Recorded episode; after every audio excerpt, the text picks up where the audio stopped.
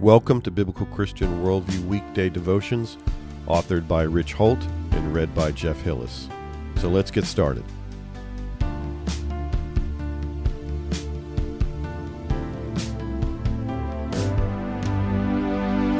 No substitutes for Jesus.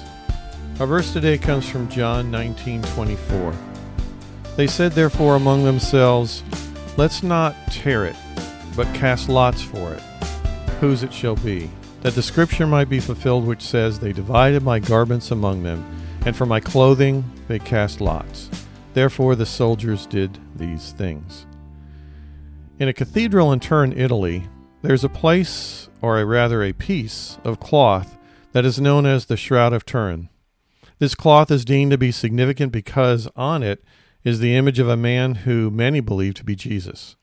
Although there are no historical records dating this cloth before the 1300s, the scientific analysis has also failed to place its use during the time of Jesus.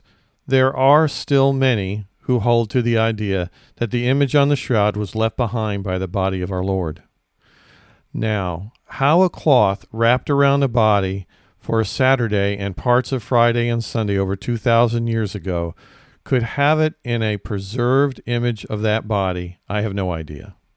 And why it is believed to belong to Jesus and not to anyone else, I do not know. What I do know is that Jesus was crucified, buried, and in that burial his body was wrapped in cloth. John tells us in his gospel that Nicodemus and Joseph of Arimathea used strips of linen to wrap his body. And John also tells us in a separate cloth was used for his head than was used to wrap the rest of his body. So it would seem that rather than preserving this shroud in an inert atmosphere under a bulletproof glass for onlookers to behold, what needs to be displayed is the truth of the message that came from the man who died and rose again. The scintillating substitutes and temporary affections that come and go have always and will continue to attempt to take the place of the authentic. For too many, an artificial relationship with the actual Jesus is not what being a Christian means to them. Taking what the Bible says as the ultimate and final authority is too much of a stretch, too antiquated, or too simplistic. To be sure, the next quote unquote shroud will come along to capture our imagination, testing whether we trust Scripture or a modern interpretation of our faith. And even if you held the very crown of thorns that Jesus wore on the cross, then what? Do you love him any more than anything else?